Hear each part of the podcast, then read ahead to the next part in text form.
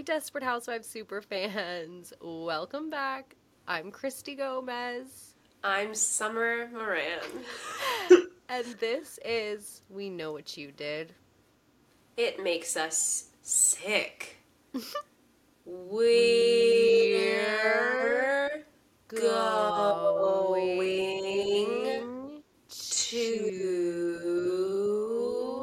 to tell. Okay, Summer, without further ado, I feel like you've had quite the week of desperation. So let's just start off. No dilly dallying. What's going on? Give us give us a rundown. Well, on Friday I had a plan to go see Santa with my friend Nicolette.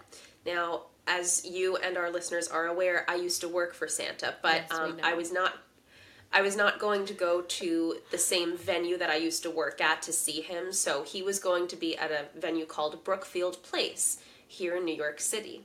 So I went down to go see Santa, and I had woken up with a, a bit of a sore throat, but I tried not to think much of it. My assistant had come to work the day prior telling me that she was, quote, getting over a cold, and I thought, girl, don't come in. Getting over means you are not currently over. So I go down to meet Santa and we have our hot cocoa and I'm sitting there with Nicolette who I haven't seen in months and I'm like fighting for my life, like trying to make conversation and seem normal. But meanwhile, I can feel my fever starting. Ah, that's the worst. Luckily, Nicolette is not a listener, so I don't have to worry about uh, sharing this information with her. So I got home and immediately bought vitamin C and a gingerade kombucha, as you saw, and I got full body chills almost immediately upon arriving home. I wrapped myself up in my blanket, I had my space heater going, and when I tell you, I could not get warm and my head started pounding like I have never felt it pound before. I thought I was in my own end times. And so that's when I knew I had the fever. So I, I wanted to see just how bad my temperature was. So I went into my medicine cabinet. I got out my thermometer, which uh, we've had in my family since probably about 1998. I was gonna say I'm surprised you have a thermometer. Yeah, no, yeah, I certainly didn't buy it myself. and the thermometer, every time I go to stick it in my mouth, says error. What do you mean error? I could have been at 104 for all I know, but I will never know. And I had a really, really, really bad night. My headache was searing, and I kept trying to take Tylenol, but they're the the circular Tylenol that are kind of chalky in in texture so they mm-hmm. don't go down as easily. So i'm like trying to take them and they keep getting caught in the back of my throat which is basically a balloon because it's inflamed and so i can't get the tylenol down. I feel like i'm gonna choke. I'm like oh my god what am i gonna do? Marona, me. And i try to go to bed. Cannot you know you can't sleep when you're like in pain. Y- you either like cry yourself to sleep or it just doesn't happen. Um, so I got out of bed and I was like, I have to have some other kind of acetaminophen because at this point, the headache was the worst of all. I was freezing and feverish, but the headache was something else. And I start killer. coughing and oh, I know it. And I go into the cabinet and all of a sudden, I'm I'm face to face with a bottle of Advil the liquid gels, the good stuff, the stuff that goes down easy even when the back of your throat is inflamed. So I took one of those, and within 45 minutes, I felt like a new person. The fever went away after I sweated it out. I was in bed, I kid you not, in like one of my warmest sweaters, full fleece leggings with two blankets on and I managed to sweat out the fever. My headache went away, and uh, as you can hear in my voice, I'm still dealing with the after effects of this. I have not had a single full night's sleep in, I want to say weeks. This is not just when the cold started, but it's it's gotten exponentially worse. I am not able to sleep for more than 20 to 45 minutes at a time. This is wild because I truly have never really known you to be sick. I know. I don't think you ever get sick. I never get sick. And that's the thing. When I started working at the schools back in February, I got the flu like the first or second week I started working. And I was like, mm-hmm. I haven't had the flu since eighth grade. Over a decade, I have not had a cold or the flu or like any of these things. Never even got COVID. Ne- st- still not COVID. Like I can tell you for sure. Did you take a test? I wanted to take a test, but I don't want to pay for it. Um, Come on, Biden. Give us back free tests. there, there's a slight chance, but the fact that I had the fever for like three hours makes me feel like it probably wasn't. I didn't lose taste or smell or like any of those other COVID symptoms. When I had COVID, I barely had a fever and did not Oh, ever really? lose my taste or smell. Yeah, so how did you even know you had it? because I tested positive. You just tested for the sake of it? Well, the first time I had it was when it was like the first week of COVID, and I would I called the New York City Department of Health, and I was like, "Hey, I think I have COVID. Can I get a test?" And they said, "Can you breathe?" And I said, "Yes." And they said, "Just stay home." But the second time was when I was in LA, and my friend who I had been with all weekend texted me, "I have COVID." So I went to, and I felt completely fine at this point. I went to our, like Disney at the time, I don't know if we still have it, had like a private testing site for employees. Oh. So I went there and I got my results in like 12 hours and they were positive. And then, like an oh, hour after I got my results, the chills set in.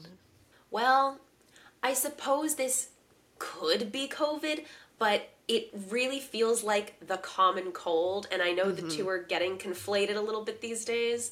Um, and and like, listen, I would take a test if it were free. I just don't feel like spending money on it. Yeah. And at this point, I'm so much better than I was, even though I'm still suffering. It's 95% congestion at this point. So, sorry, listeners, that I sound bad. I'll be hopefully better next time. You sound normal to me. Well, so so that was my moment of desperation, my few days of desperation. If I can just get more than an hour's worth of sleep tonight, I will be so happy. But we'll see. We're we're loaded up on melatonin and cold calm and Sinex and Robitussin and basically any other over the counter you can think of. How has Blanche been through all this? Has she f- had a meal? So to be honest, the first day that I came home feeling ill, I didn't even have it in me to like take out her food. So I'm not sure at what point she ate that day, but she she has been eating. It's it's no stress. She came to cuddle mommy. She loves mommy. She's mommy's little baby girl. Uh, she she knows her mommy and she keeps me safe. That's good. I'm glad you have Blanche to take care of you, even if you can't take care of Blanche. She's so Julie. So what about you, Christy? What was your moment of desperation this week? Well, Summer, as I speak right now, I'm in the just okay state of Vermont. And I think every moment I'm in Vermont is a moment of desperation. For our listeners, I know it can be very confusing about my background. I think it is because I don't really talk about this state of my life. I talk about from being Puerto, from Puerto Rico. I talk about being from New York. I talk about being from Vermont. All three are just true, and you just have to take it. So, I, first of all, there's no snow here. So that's the first thing. I'm upset at global warming that I came all this way. I have to be here, and I didn't even get a white Christmas. Not a fan. Secondly, I like see my level of like if there's something I need to change in my life based on like how I react to being here. Like last Christmas, I was like, I love it here. I'm cozy. And now I'm like, I hate all these people. You're all stupid and ugly and horrible. So I'm like, okay, I need to like, I need, I need to start. I need to change something. But anyway, so the other night I was at my parents' friend's Christmas Eve Eve party, and guys, I don't no none of these people are ever going to listen to this podcast. I can't stand any of these people really who go to this house. And I only went because one of my best friends from high school was going and she's friends with the family, so I was like, "All right, I'll make an appearance." Last Christmas, this 80-year-old man who owns the house objectified me. I recall. Yeah, and it was just not good. But I had to go see him again. And to put a picture of an image of this house, it's like this wooden castle in the woods. It's shaped as a castle. And you go inside and it's just film film filled with taxidermy. And I'm not talking about like deers or um you know other things that people may hunt in these parts. No. I'm talking about lions and tigers, zebras, cheetahs, things that I'm pretty sure are illegal to hunt. Oh my. Because this, yes, exactly. This man was a, um, he was a, uh, a trophy hunter with the King of England. That's how old he is. King of Spain, I'm sorry. It's a very, ra- very random family friend we have. And he's just a little bit terrible. So that, you know, doesn't really feed my vegetarian soul very well when I go in. So I walk in and I texted you this, but I walk in, my mom and I are getting putting our stuff away, and there's this man we've never seen before standing in the entrance. And we go, Hi, nice to meet you. And he goes, Hi, I'm no one special here. And we go, Okay. he goes, I'm no one special. I'm I'm not related to anybody. And at that point, I'm like, you know what, sir? I don't want to talk to you then. So I just go, okay. And I just kept walking. And then I walk in. And I see my friend Katie. And I'm like, oh, hi, Katie. And then out of the corner of my eye, I see my arch nemesis. And her name is Heidi.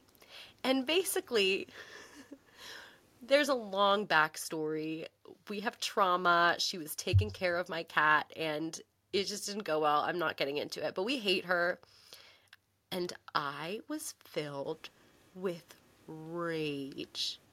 I am the vice president of the Heidi Hate Club. I I truly ooh ooh there is a special place in hell reserved for that.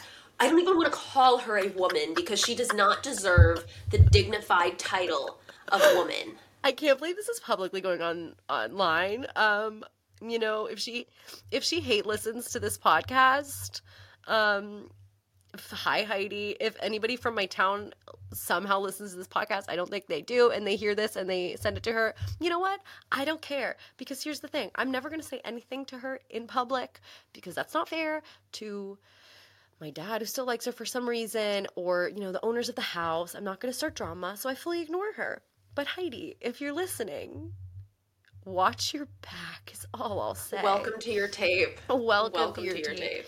so i see her and she's talking to actually somebody from from high school who i really really loved being around but like I, I hadn't seen him in years and i couldn't say hi so i was like okay i need to leave so i grabbed katie and i was like come with me and i told her the whole story i'm physically shaking and then i walked back in and i was like okay i'm fine i'm fine i'm fine my dad kept going up to me being like it's christmas. Maybe maybe now is a good time to to you know talk to heidi. And i'm like i'm not gonna do that. I'm never gonna speak to her Absolutely ever not. no. Can we can we also make this clear for the listeners that Heidi is not like our age. She's a a middle-aged woman. middle-aged woman. And the last time i spoke to her you guys we were on facetime. I was crying and i said you are being a terrible person to a terrible friend terrible to this cat um, it was this whole thing and i was like how dare you shame on you and she hung up on me so you know the full story could go on the patreon maybe if you guys really want to know um, but yeah, so that wasn't fun. And then the rest of the night was just wacko crazy. The lady of the house, um, you know, in one sentence told me how I should start eating meat, but also her husband has blood cancer because of how much meat he ate. So I think she wants me she won't she wants me dead is what I got out of that. I was like, you're not selling me on this. She and Heidi bonded over that. They literally did. And then she, and then also, you guys, I get slam. I, people, I don't know. I don't even know how to explain this, but people love to be condescending towards me around here. So somebody walks by me, I don't even remember who this was, and they go, Hey, Christy, looking pretty Hollywood. Maybe it's time you came back. That's so unnecessary. I'm like, why does everybody they try so hard to tear me down? And I'm like, guys, all I do is exist. I had my little Aritzia leather pants on I wear all the time. Everyone was like, look at you in your leather pants. Are you committing a crime? I am committing a crime for having the Riz. I don't know what else to say, but it's been my whole life. It's because you're a little criminal. It, it, I am a, a mama. I'm in love with a criminal. um, but yeah, but that's basically it. I feel like something else happened at that party. Oh, there was also this crazy lady who we had never met before, or my mom had met like very briefly, and she was telling our fa- our other family friend like, "Oh, you should come to the house one time." And this woman goes, "I've never been to your house." You should invite me over. I want to see a house. And we were like, who are you? Who are all these What? people? No, it's like, it's something out of a movie, I swear, every time I go over there. Well, I hope that you don't have to go back there for a long, long, long time. I don't think I will ever again. I've just, I've had my fix. I wanted to come to Vermont when I thought th- that the train to get there was like the Polar Express. and now that I have learned the method of transportation is Amtrak, I am my disappointment is immeasurable and my day is ruined. I just can't believe you've been my friend for 10 years and you've never been to Vermont. Like, look at this lovely, oh, you can't really see, but this lovely, nice little blue room that could be yours. that would be my room. That's actually really sweet. It is. It's a little attic. It's really nice. Oh, is it a haunted attic? No, just haunted by the demons of me. yeah, that made sense. well, Christy, since we're both obviously getting loopy and we've just started the recording, why don't we rock into the episode? What do you say? Let's rock into the episode. Okay. This episode was called Goodbye for Now, which is funny because it's only the penultimate episode. We have one more in this season, and then we're sadly wrapping up. Um, we start out with Edie getting objectified, just like me last Christmas, um, at the construction site, but she low key loves it. Yeah, I just made another note about how it appears there has been zero progress on her house. Oh, yeah. They've been at this for months. Nothing. It's not even a foundation. not a foundation, no drywall. It is an empty lot. an empty Not lot with blueprints. No, they they've they have an abundance of blueprints. No foundation, no drywall. Say it with me. No, no foundation. foundation, no no drywall. drywall. So then Edie brings over her pink box of donuts to Mike's house, and I love how Mike answered the door and he was like, "No, I'm not busy. What's up?" And then Susan just like slithers out from underneath his arm in her little nightie. It was so funny, and she's like, "Hey, Edie, what's up?" And Edie still just wants Mike so bad. So she goes over, doesn't know they're back together, and you know what? I can't even be mad at her anymore for trying to steal Mike from Susan because Susan hasn't been great to her either. So I think they're kind of even. Here's the thing. You saw how many men were at the construction site. I know it's probably a lower caliber of man than Mike Delfino because he is the tops, but Edie has her choice of men. Every man in Fairview thinks Edie is hot. She could pull anyone she wants. Why does she have to go for Mike Delfino? Obviously, Susan. Susan is like um, a hetero romantic demisexual, okay? So oh, like she has to read don't don't put these labels on Mike Delfino. Oh my god. He is a No, but- straight burly man. All I'm saying is that Susan needs to have an emotional connection to someone in order to pursue a relationship. Edie doesn't need that. That's true. Well, I think I think she's a very high value woman. So Cyrus is like, "Hey, you want to go out?" And she's like, "You're playing. You're so out of your league. You're in a different sport." And then she comes back around. She goes, "Hey, how do you like baseball?" So at the doorway, we see Susan and Edie fighting a little bit, and Susan's like, I can't believe you're still coming on to him. I thought this scene was kind of Summer and Christy coded, even though we've never had a tiff like that, but it was just the way it, it was the delivery that really got to me, and, and I thought, oh, that's so us. And then Mike asks Susan a very important question. He wants them to move in together. I just thought it was funny right before he asked her, and she's like, I need to run home really quickly. Like, she was about to run home in that very moment. She's just in her bra, her underwear, and her robe, barefoot. And she was like, Oh, i will be right back. Like, she wants all of Wisteria Lane to know her business. She runs straight over to Edie and she goes, Mike just asked me to move in. He, he, he, he, he, he, he, he. I was like, Wow. She was kind of taunting. Time she was. And this, we'll get to a lot of this later too, but this episode mirrored so much of what we saw early in the season. Like I felt like it really bookended. Like when she was like, Mike just asked me on a date. Hee hee hee hee hee hee hee. Then we see Mr. and Mrs. Mullins, who are apparently an older couple living on Wisteria Lane, leaving the lane because of the quote moral decay that has occurred on the block and in the neighborhood as a whole. Uh, but nobody notices that these people are leaving. In fact, I don't think anybody knew that Mr. and Mrs. Mullins actually lived there. At least somebody on the lane noticed how toxic it has become. Like everybody else was just kind of like, okay, but yeah, murder, bombings, like a bunch of other stuff. Like they they listed it, but they're out of there. Justin is mowing Carlos and Gaby's lawn and Justin's really upset with Gaby because of the whole John thing and he calls her an unfeeling bitch and she slaps him. And Carlos is watching and As he she should. really understand what's going on. He's a little confused. And he's like, Why'd you just slap the gardener?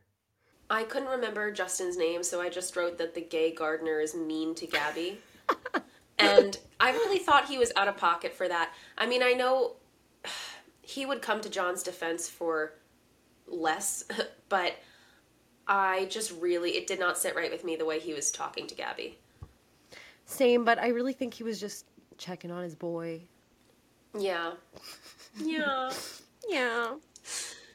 So then Lynette shows up at Tom's office with a welcome back Dugan cake. Uh, apparently, Lynette has been annoying and she's been in the office a lot. And Tom is like, Oh, you're still worried about me working with Annabel? And Lynette's like, I don't care about you working with Annabel. Mm, Lynette, if there's one thing about Lynette, it's that she can lie through her teeth. even Tom's like, you actually need to stop. And she really does. Like, please get a grip at this point. Um, and then she walks into the kitchen, and even Annabel's like, mm, you've been around a long time. Or you've been around a lot. What's going on, Lynette? And she goes, Can I cut you a piece? And I was like, Lynette's really not being a girl's girl. Like, this woman at this point hasn't shown you any reason to be upset. I was like, get a grip, Lynette. And I also feel like for Lynette's case, if she stopped giving Annabel any kind of attention, Annabel would lose all her power. Exactly. But she's she's giving Annabel all her power at this point. Exactly, because then in the next scene, it turns out Dugan, who I completely forgot about, by the way, um, when he collapsed on the baseball field. Um, Dugan relapsed the night before he was going back to work, which sounds a little suspicious to me. Um, I don't think Dugan wanted to go back to work personally. I think he was enjoying his early retirement, and he was like, I can't. I don't want to go back to Dugan back." said workers comp. Does he get workers comp for falling at a work softball game? Probably. No, he wants workers' comp. Dugan's literally fine. I'm sorry. He's sitting at home eating a hot dog. fine. He's fine. Dugan's fine. Dugan's fine. um, No, honestly, justice for my guy Dugan because I really feel like he he has unwittingly played such an instrumental role in the lives of Tom and Lynette Scavo. It's just, it's outstanding. and he doesn't even know like he's living rent free, Yeah. living rent free. But then Peterson is like, "Okay, we need to reshuffle everything." Oh my god! Which like Dugan's been gone for a long time. Why? Like, why do you? St- Yeah. like, shouldn't this you? man's been out for months. like nothing should have changed at this point. But he's freaking out and he goes, Annabel, you're going to Hawaii. Who do you want to take with you? Pick one right now. And she goes, mm, Tom. And the look on Tom's face is he's like, this isn't, I don't think that this is good now.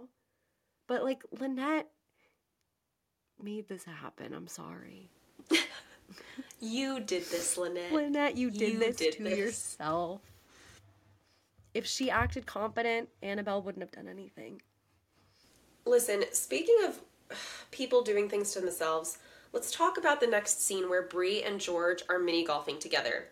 First thing I want to point out is that Bree is once again in like that very bright blue mm-hmm. color that I brought up last time. And we see the return of dim-witted Bree. She is she's being so flirty trying to psych him out of the golf setup that George gets hard. And you know what? I can't even blame him at that point. She blew in his ear. She's like touching his spine, like flirty flirting with him, like Bree. Like she's acting like a stupid like eighteen year old. Like she's acting really Yeah. bad. She should be hanging And out with I don't John know why she's doing that. I don't know either. But she's like going back and forth, and then she's like shocked. She goes, she goes, think of something unpleasant, like famine, disease, or hobos. I loved that. I don't think we're allowed to say hobos anymore. The unhoused. I know, I think it's one of those words that they got wrong. one of those words that got thrown out a few I years guess. ago. And Bree's just like shocked he has feelings for her, and it's like, come on. And this scene was so there was so much good dialogue in this scene too.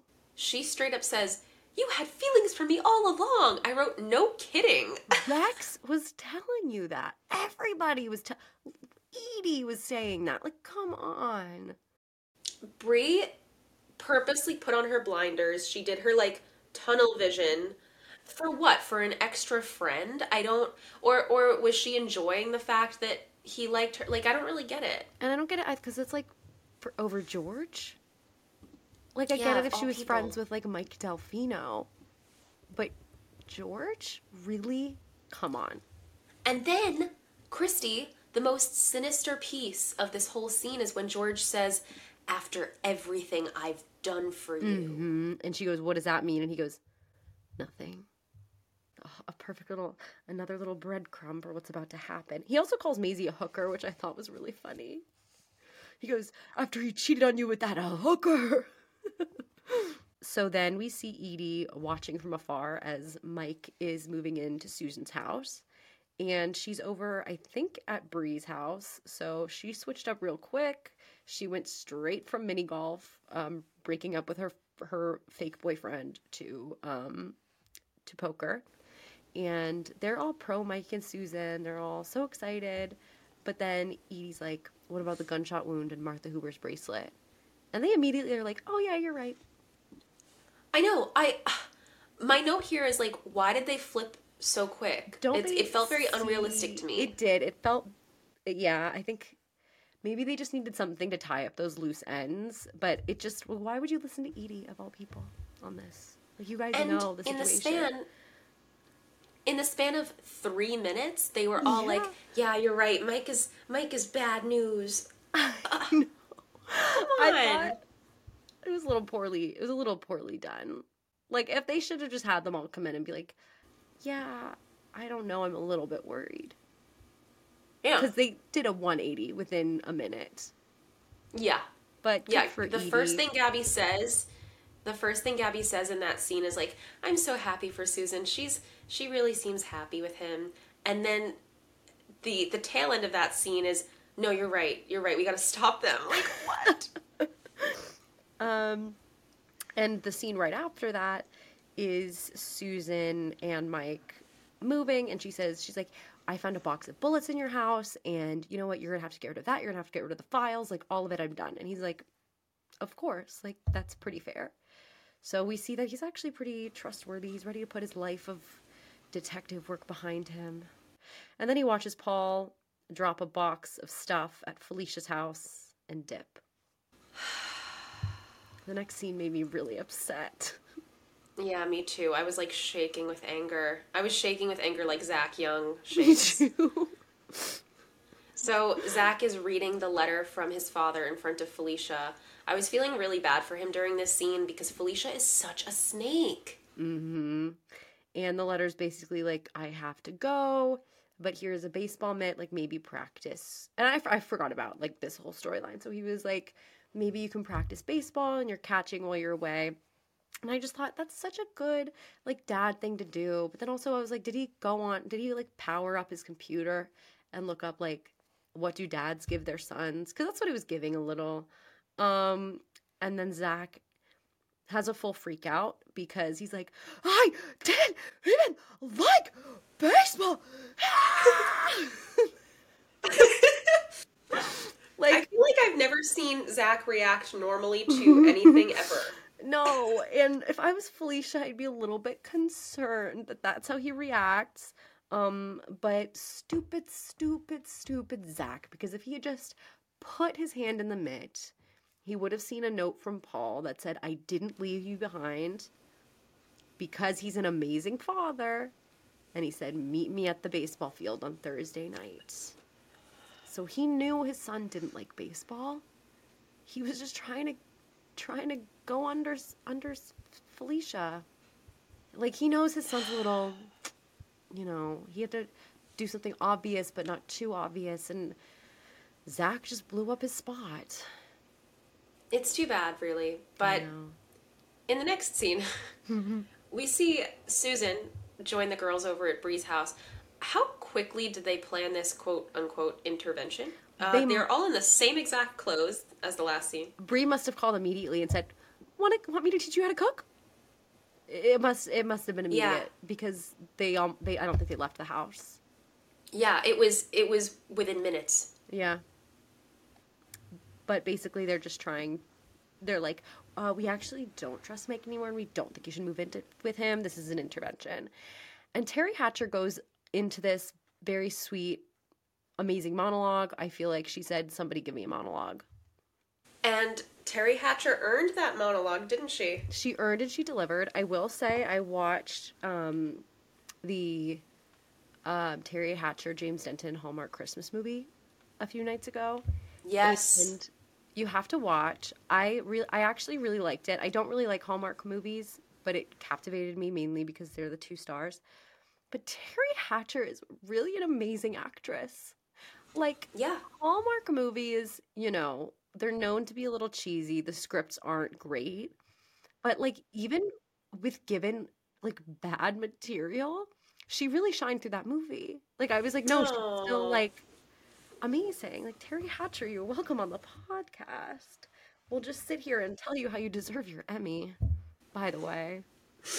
Then Lynette is having lunch with a business friend. So I guess this has to be the next day or two. And It was the woman, I think, from the first episode she runs into at the grocery store. Right, I think her name's Nat. Yeah. And Nat is trying to get Lynette to come back and work for her. She's like, I need a shark, you're so good, blah, blah, blah. And Lynette is like, No, no, I, I want you to take Tom. And that's like, no, we don't want Tom. She's like, Tom's not good. We want you. And we want you. yeah, she was like, no. And she's like, we want a shark. And she pretty much goes off about how amazing Lynette was. Um, and Lynette goes, oh, I know a shark, a really pretty one. So she obviously wants to send over Annabel. But it's just so funny how like everybody is just like, yeah, Tom's okay, but Lynette. no, it's it's outstanding. I I love that aspect of it. Also, I find this Nat character very endearing. I would like to see more of her. We only get these little tiny tidbits of her, but I think Nat has earned her spin-off. So whenever that gets produced, somebody drop a line. Nat 20 years later. Where is she now? I'm putting Nat on the fanfic list. I'm I'm doing a one shot of just Nat's life at the office.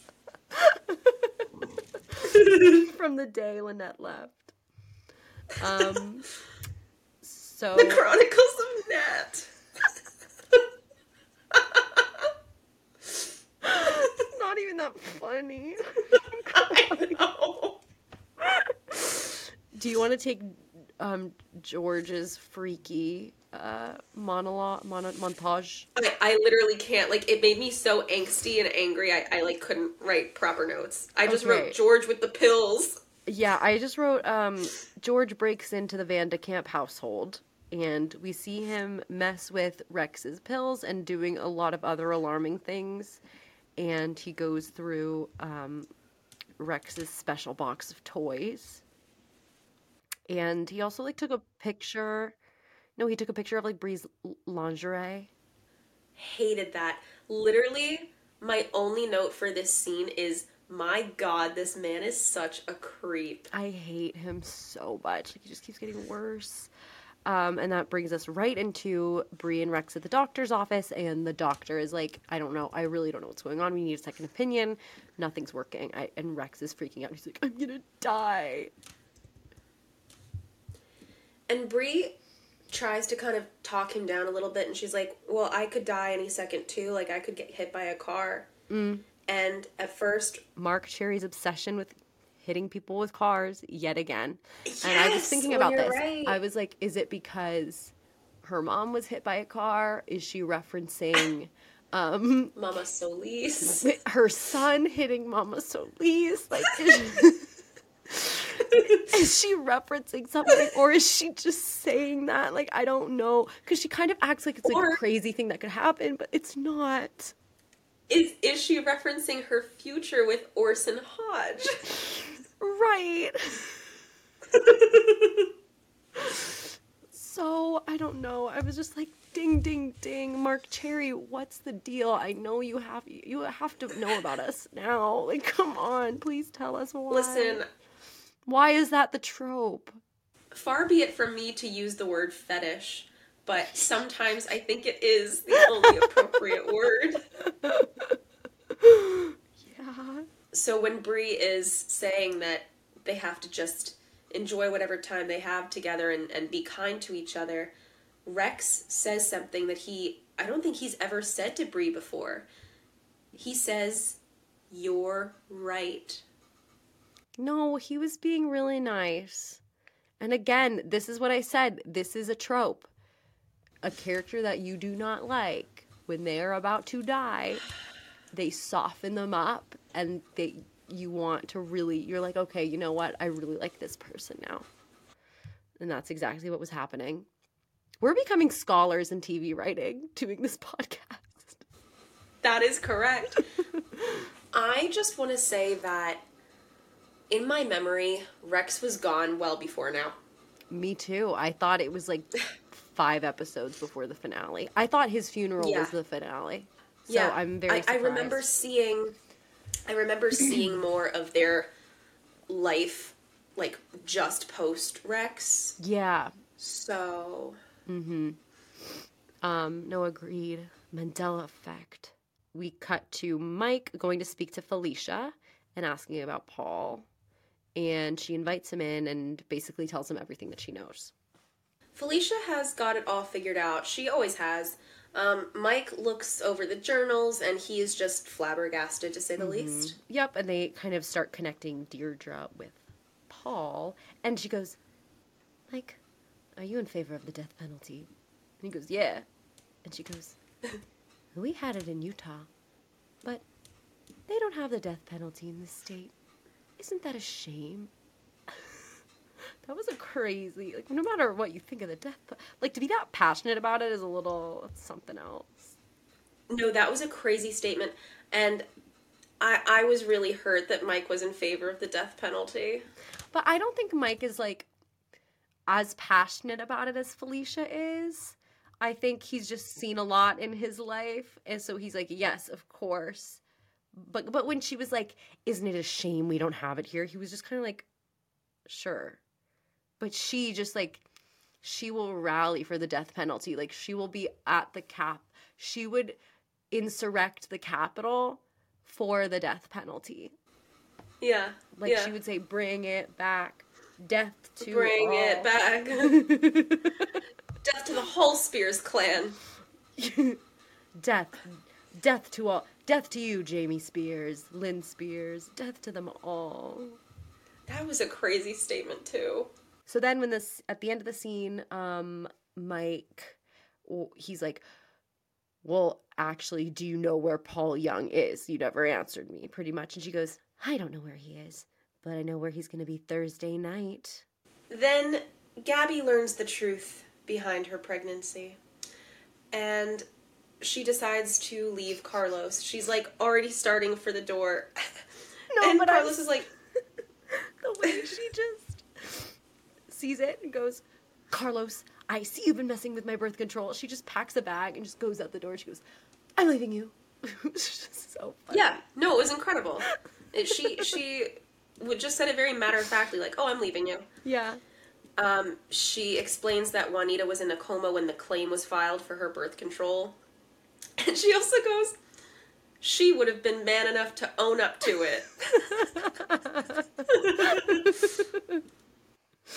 Um, so then she's about to drive off and he starts talking about how he's going to jail tomorrow. And I'm like, you've been saying this for six episodes. go, like if you're gonna go, Just go. go. Like at this point, he could have served a, a month of his sentence. No, every single week. He had his going away party weeks ago. Like, just Yeah. go to j- what's the holdup, man? Like, just go to jail. But they're having this, and again, like this is one of those things where they're so rich, so you just don't even realize how trashy this whole fight is. Like, he is out there with an ankle monitor. He can't really go that far. His wife is in the car going, I'm leaving you. This baby's not even yours. but because they She's- have she- so much money, like you don't even realize that like this is like a low brow screaming on their front lawn. Lowbrow takes me out for some reason. I I loved when she was like, "Oh, Carlos, whoever said you were the father?" That was such a power move. so good. And then Carlos steals Edie's car. and Edie goes, Damn felon! Um, but yeah, he just chases after her. Then the police get a notification that he's violating his house arrest, and Gaby goes to see John, but only Justin's home, and Carlos sees the two of them hugging outside and assumes they're having an affair. yeah, and then there's a knock on Justin's door, and Carlos commits another hate crime. I again, I love. I forgot about this scene, and I love that it was like shot for shot, exactly what Yeah. happened with the air conditioner guy or whatever. And he even says like, "Just because you mow my lawn, you can bang my wife," which is exactly what he said. It was like, just because you, like, I don't know, you're a cable guy or something, you can bang my wife, and then he beats him up, and and then the cops just like immediately run in. Hate Crime Carlos is my favorite. This is where I made the note great episode because I just thought the mm-hmm. callback was so strong. yes. And the fact it is a second unwitting hate crime is Against so funny. Like he he has now um accused two gay men of sleeping with his wife and John Rowland just gets off scot free is crazy. it's so good. Well, let's hope that one day John Rowland and all iterations of him get their comeuppance. He's just as guilty. We get back to Tom in his office, and Peterson makes Annabel vice president. Tom is not just hurt, but he is shocked and appalled. He storms into Peterson's office. He said, "You are like- not going to promote a woman over me." He really did say that. and he's like, "You you've made a ton of bad decisions, but this has to be the worst. I quit." And Peterson's like uh, not a lost man. Actually, it was Lynette who said she didn't want you to take the promotion. I thought I was helping you out. Sorry. But I will say Doug Savant was eating and slaying in this scene. His acting was Yeah, very like I was like, "Wow, finally we you got some meat. Like this was good." yes, he put his whole Doug Savossy into that scene. Not Savossy. Guys, who wants Doug Savossy merch? We're gonna get a cease and desist from Doug Savant. Um, then we cut back to uh, the scene of the crime. Justin's on a stretcher, and um, the police are there. Carlos is sitting on the couch, and Carlos says he's like, "He's been sleeping with my wife. That's why I had to beat him up." And they go, "Is that true?" And he goes, "No, I'm gay." And just Carlos goes, "This is not happening again." and the cops go, "What do you mean again?" He goes, "I need a lawyer." then Bree is in the supermarket and she's wearing that light blue once again. She runs into George and it's awkward, obviously. Of course it's to be awkward, but George is like you need to tell Rex to be more discreet when it comes to discussing your love life. And Bree is so confused. George this is this is a, a new level of manipulative even for him. And he chased her like she was like, "What are you doing at this grocery store? You live on the other side of town." he's like, oh, the doctors are talking about it. Like, he basically says that it's a source of gossip right now at the hospital where Rex works. And, like, that's just not cool. I, I don't agree with any of his actions here. Also, we've just never seen Rex go to work. So, how is that even true? Like, we've never seen that. I guess, like, he doesn't, he's a cardiologist, right? Yeah. I don't know. Uh, if he's a cardiologist, he should know what's going on. Well, why isn't he checking his medication? I thought he was a cardiologist. He is. So, shouldn't he kind of know, be able to like diagnose himself a little? Wait a minute. I don't think Rex no, is very good at his job. Are you telling me that Rex Van de Kamp faked his own death? Shouldn't you be able to like recognize bad medication? Like he, if he's a cardiologist, shouldn't he be like, "Hey, this actually is not." Maybe he he scammed his way into medical school. He did. Clearly, Rex Van de Kamp does not know the medical field. I digress. Anyway, Bree is deeply upset because we know she's a very private person. She doesn't want people knowing her business, especially not this. So she's like deeply, deeply upset now. I don't know why she believes believes George, but you know she's not the smartest, sharpest tool in the shed these days. Yeah, maybe he's messing with her medication too. I think sh- I think he is like I don't know the supplements that she takes to be smart are not working. I think he gave her some dumb pills. you are the company you keep, I guess. Dim-witted Bree pills. Dim-witted Bree. Then we get to a happier note. It's Susan and Mike in the process of moving in together, and Mike is like, "Oh, I got an emergency phone call for a job tonight." Um, so he's not gonna be around. He has to go take care of that. And as she's unloading stuff from his car, she finds Mrs. Huber's journal. She like flips through it very briefly. Uh, Susan has no poker face, by the way. Have you noticed that? I haven't actually, so she's fooled me. like Teri Hatcher is an amazing actress, but Susan, Susan has just every, everything's on her sleeve. Yeah, she wears her heart on her sleeve for sure.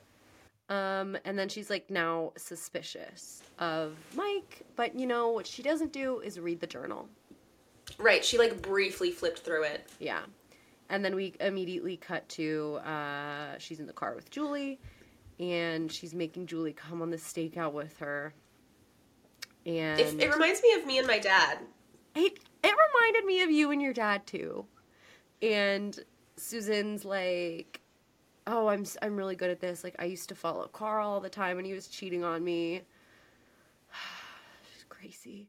Um, and then she follows a car that she thinks is Mike's, and it turns out to be this middle-aged couple, like making out in like a one of those like make out spots Make out reef. make out reef spots and um and the woman goes is that your wife and he goes if that was my wife do you think i'd be here with you That was a fun little light comedic moment. yeah right before one. we go see Gaby visiting Carlos in jail. Uh, she's not giving in. I am so glad that she's not giving Carlos what he asks for. but what he asks for is for her to tell the truth but he doesn't realize that so now she's gonna commit Yeah. perjury while thinking very confusing here so she's at the courthouse she's at the jail. Finally he's behind bars. And um Finally. finally and she's like you're charged with a hate crime. And he's like yeah okay i remember that cable guy that got beat up. Like that was me. And he goes they think i'm a serial gay basher now. And she's like you kind of are. Gays should we sell serial gay basher or is that taking Wait, what was the word that we far? said they should take back? Um Oh, sod- sodomy Sodomite. sodomite Yeah. Should gays, should we sell sodomy merch? is serial gay basher going too far? Actually, like I don't know if if somebody's just wearing a shirt that says serial gay basher with no context. I don't think it would look good. no, it would Maybe we won't do that. It would be so funny. Tears like with. Carlos's, with like Carlos's mugshot, like serial gay basher. I have a business decision. It could be like Pride 2024 merch. Serial Okay. gay basher Pride 2024 on the back. But is that going to come across like we are condoning the bashing of gays? Because I- we're not. Don't think so. It's like it would be in our collection specifically for the gays. But basically, he's like, I need you to lie, lie, and say you were having an affair. And she goes, I'm absolutely not going to do that. And it's like, Gaby, just do that and tell the truth. No. Come No, on. make Carlos suffer 2024. I mean, she is having an affair. Yeah, but clap if you think he should suffer. Like, wow, the Wendy Williams callbacks are on it today. But again, like Gaby keeps getting off scot free. Like he now he's like, I thought you were having an affair. I'm sorry you led me on, and she's just flying high, like still not getting caught. So then the Yeah. next scene is Julie reading the diary, and she's like, "Mom, did you even look at this?" And she's like, Susan's like, "Of course not. that would, I would have to, you know, use my brain." And she's like, Martha, Mrs. Huber was blackmailing, blackmailing Mary Alice. Then Paul gets punched out by Mike, This made me really which made sad. me really sad. Yeah. I didn't like it. Like Yeah. Paul was just waiting for his son and he turns around and then gets punched. Okay, but also I in my mind this scene took place during the day. Yeah, same. Like I didn't remember this at all. Maybe there's like a later scene where they have Paul meet up with Zach somewhere. I definitely had it in my head as like Yeah. sunset. You know what I mean? Oh, maybe we're thinking about like it's either in the next episode or next season when Mike and Paul. It's probably in the next episode when they're like in that like desert and like Mike's Oh, about to shoot him. That's probably what we're thinking about. wait, that's next season. I thought that was so much It later. might be in the next episode. I think. All right, well, we'll see. Uh, I guess we'll we'll find out. Then Rex wakes up in the middle of the night. Hold on. I said oh, I said. Rex asleep gives me the ick. Yes. I got the ick. Yes, from- I totally Why are you sleeping? You're a man. You should be awake. That's for girls only. Yeah. So Rex wakes up in the middle of the night and he sees Bree sitting gorgeously in the windowsill. She looks so sad. I can just picture like, you know, a raindrop uh rolling down the window pane and it like mirrors on her face, you know. Let the rain fall down and wake my dreams. Let it wash away my sanity. Anyway, Bree says that she was thinking that the biggest mistake of her entire life was agreeing to marry Rex. And he genuinely doesn't know what she's talking about. and I I know. Kinda have to I know. be on his side with this one a little bit. Yeah, and he jumps out of bed and he goes, Let me guess, I've done something wrong. Well, you did. Um, but then they're arguing, and she's like, I've heard you're telling people about the BDSM and all this stuff. And he's like, No, I'm not. And she goes, Yes, you are. And it really escalates. And again, the scene, the acting in this scene, w- like, oh my God, this episode was just Yeah. so, there was just so much good material for everybody. Like, Marcia Cross, slay my my mother queen. Like she Yeah, yeah. was giving this episode, this scene specifically. Like she was going between like poised and proper Bree to I feel like the Bree we see in later seasons. So I don't know. I just had chills this whole time. But their fight is escalating, and he's like, uh, I- "I'm having a heart attack. I'm having a heart attack," and she goes, "No, you're not." She was so bold for that. I know. Like something has flipped. Something has flipped. I also didn't know why he was saying it so calmly. He goes, I think I'm having a heart attack. And, like, he's just so chill about it. Me personally, I could never. Oh, we know. I'm just remembering the time you got pulled over In New Jersey. on the street. Summer and I are driving through New Jersey on like the 4th of July weekend, and she looks at her phone for one second. And we get pulled over. And Summer starts hyperventilating. She was, Oh my I don't know. I don't know. And I was like, Whoa, chill. And I go to the cop. I was like, Why'd you pull us over? And he's like, Oh, she was looking at her phone. I was like, She's looking at her map. We need to get to where we're going. Summer's like, Oh, my mom. My mom's to kill me. My mom's to kill me. And they were like, "All right, just go. It's fine." And then he goes, "No, I am, and you're you have to take me to the hospital right now." So then it cuts to he's like sitting at the stairs, and Danielle comes downstairs. She's lucid for once, and she goes, "What are you doing down here?" And he goes, "I'm having a heart attack." And she goes, "Where's mom?" And he goes, oh, "That's a good question." So then Danielle runs up to Bree, and Bree is fully in a suit. She's in a skirt and a button up, and she is slowly making her bed. And she goes, Mom, what are you doing? Like, Dad needs to go to the hospital That- now. Drove me crazy. No, she looks like haunted. Yeah. But it's just like she's just been through so much with him for so long that she hears this lie, and that's just simply the last straw. But it just, oh, it made me so angry. Because Because even my worst enemy, if my worst, well, mm, no, if my worst enemy was having a heart attack, I would be like, all right, let's go. I don't want you to die in front of me. That's scary. But Bree didn't care. I really get torn up about this scene because even if he is faking it, isn't it better to err on the side of caution? Yeah, but I think that she's just sh- something has broken inside of her, and she's just done. Like she can't even think about this. Like for her to, when he says I'm having a heart attack, and for the first thing for her to say is "No, you're not." Like that's not the same Bree that we know. Yeah. Like That's a great point, yeah. Something has changed within me. Something Listeners, can somebody same. please can somebody please tally up the number of wicked references we have made on this whole podcast, Idina Menzel included, Kristin Chenoweth, just wicked as a whole, I think it has to please, be 'cause every episode. easily. Easily. We get our closing monologue next. We see Tom packing up his office because he has now quit and been fired all in the same breath. Carlos is looking at a picture of Gaby in his tiny little jail cell that he deserves. Rex is taken into the ER, and Bree's just kind of looking on.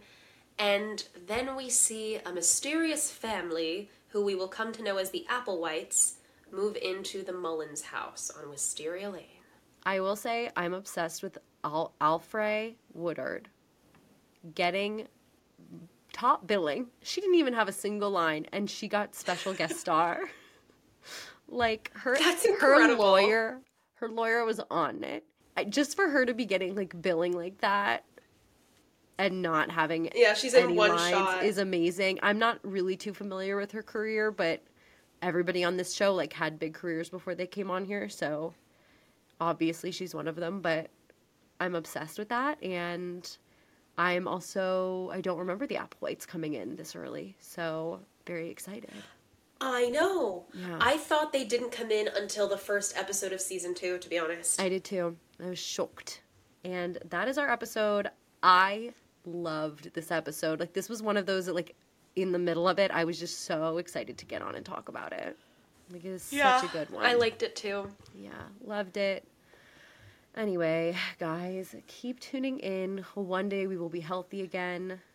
Next week um is going to be really good. We're going to be covering the finale. So, we're really excited, you guys. We have something extremely special planned, and I'm sure you're gonna enjoy it just as much as we are. Yes, we are so excited. Um, so keep tuning in and get us on the Instagram and the TikTok. We are going to tell Patreon will be launching. And merch, merch drops January first. also, guys, um, we I found my Desperate Housewives board game and tell us what you want to see because we we're gonna play it somehow. I think our our favorite listener Georgie said he wants to see us like play a drinking game and put it on the Patreon, and we might actually do that. So if you have it, we can play along with us somehow. I don't know how that would work, but If you want to try to fight Georgie for the title of our favorite listener, now now would be the time. um, but yeah, and we have to do that sooner rather than later because all the trivia on that is season one, so we have to do it before it leaves Oh, our okay. minds forever.